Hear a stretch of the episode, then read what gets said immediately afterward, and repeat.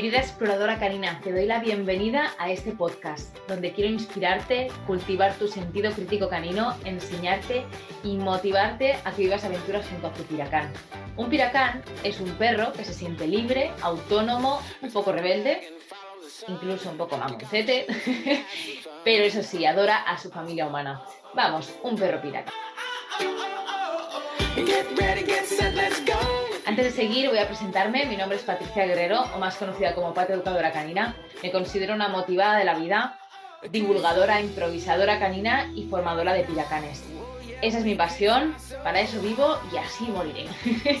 y bueno, en mi casa, pateeducadoracanina.com, encontrarás todo lo que he ido creando a lo largo de todos estos años. Soy muy intensa, así que imagínate todo lo que puedas encontrar ahí. Además, si quieres, puedes apuntarte a las cartas de Pat y las píldoras, que son mails que envío cada semana con reflexiones humano-caninas, un montón de información y bueno, que, que ahí te lo dejo. Y ahora sí, vamos con el capítulo de hoy. Al lío.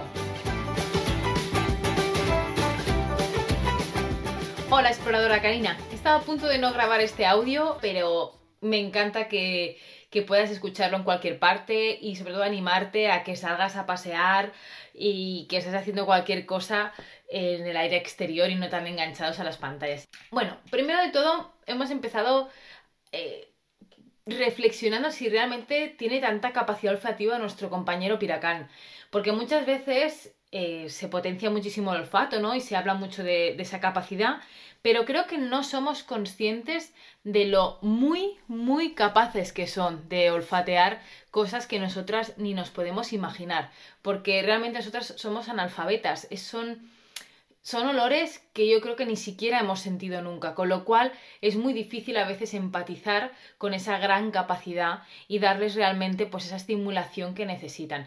Luego he hecho una reflexión que a lo mejor piensas, ¿y para qué? ¿Para qué mete esto aquí? Pero bueno, porque bueno, cuando voy leyendo cosas se me van ocurriendo a veces eh, unir diferentes puntos de vista. Y bueno, en el libro que, os hablaba estas semanas de perros sueltos y libres, Mark Befock, pues Bekoff, es que soy fatal, ya lo sabéis, pero bueno. Eh, habla, bueno, hablan de algo curioso, ¿no? Que, hacen alusión a muchas investigaciones que se hacen. Y entonces decía que había habido un estudio que querían demostrar si realmente los perros se, auto, se autorreconocían ¿no? en un espejo. Esto es un, un experimento que se ha hecho con muchos animales, que es que les ponen un puntito en la cara y luego pues se ven. ¿Qué pasa? Que si realmente ese animal se autorreconoce, pues se va a tocar la frente, ¿no? Ese puntito que ve que es diferente a lo que tenía antes. Entonces, bueno, lo hicieron con los perros y vieron que realmente pues no, no reaccionaban a ello.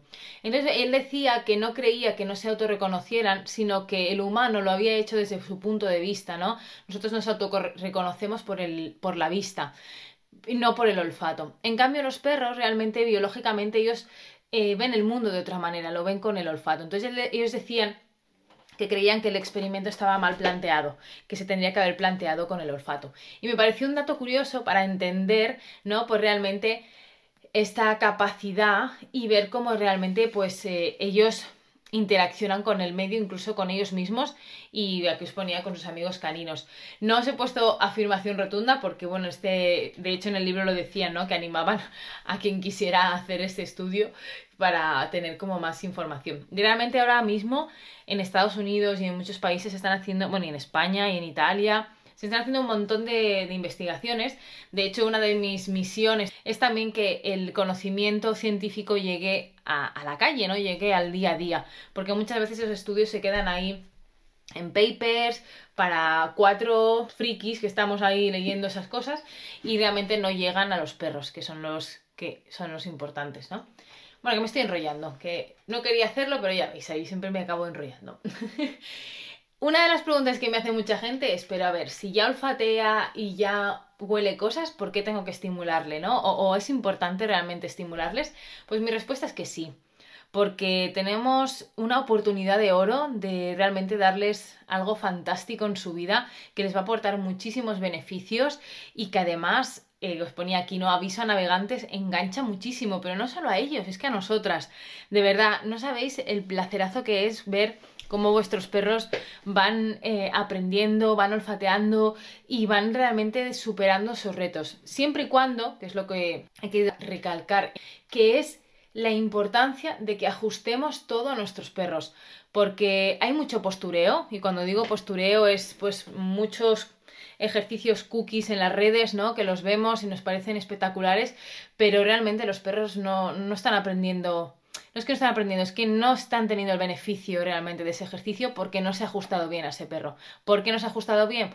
Porque no se tiene ni idea de lenguaje canino, no se entiende realmente qué le motiva a ese perro en particular, no se ajustan los tiempos, no se ajustan los espacios y eso hace que los perros se acaben frustrando y unos ejercicios que podrían ser fantabulosos y podrían ser una pasada para su desarrollo a todos los niveles, pues se convierten en un mierder, ¿vale? Y luego pues tenemos personas que dicen, no, es que a mi perro no le gusta, o se queda sobreexcitado, o sé qué. No es por el perro, no es ese perro que, que no tenga esa capacidad o así, sino que hemos sido nosotras las que no hemos sabido ajustar bien ese ejercicio. ¿Y cómo podemos hacerlo en el día a día? Pues bueno, visitando lugares nuevos, que a veces cuesta, nosotros que somos aldeanos, que sí, mis perros por ejemplo están súper acostumbrados a estar por el monte oliendo jabalís y eso les estimula un montón, pero os puedo asegurar que se cansan mucho más estando aquí en estos arbustos oliendo todos los perros que han pasado que muchas veces eh, siguiendo el rastro de jabalí.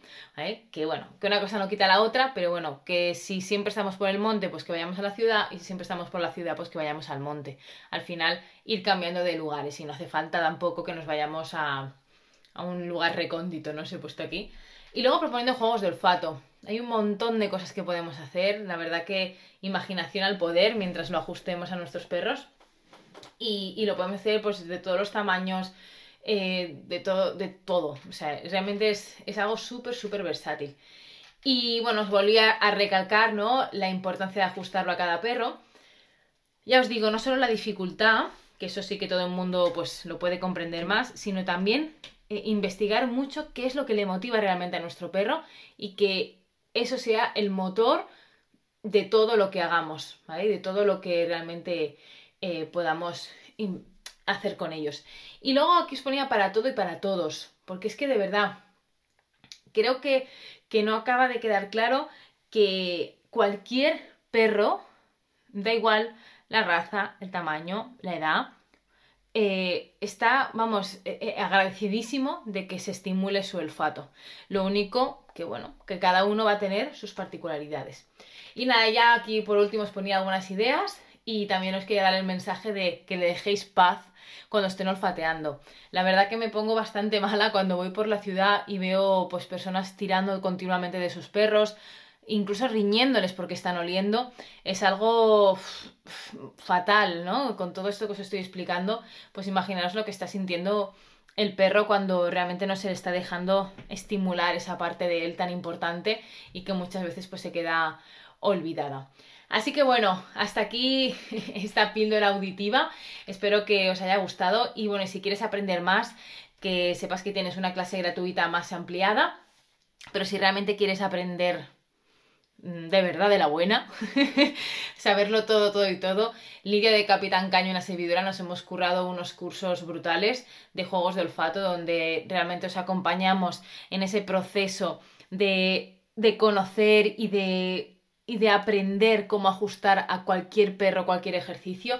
Y es, eh, bueno, yo estoy muy orgullosa de ellos, igualmente los vamos actualizando continuamente. La idea es que tengáis ideas, pero ese no es el objetivo principal. El objetivo principal es que aprendáis ajustarlo y que tengáis un conocimiento profundo de lo que estáis haciendo. Yo quiero realmente crear exploradoras caninas con un sentido crítico que se les salga del pecho y que cuando yo falte sigáis por ahí dando caña y sigáis realmente cuestionándoos todo lo que os llegue a vuestras manos y, seleccionando realmente lo que es beneficioso para vuestro perro y descartando lo que creáis que, que es postureo que realmente no beneficia. Ese es uno de mis, de mis sueños. Y bueno, sin más dilación, me despido. Muchísimas gracias por seguir estas aventuras. Un beso gordo.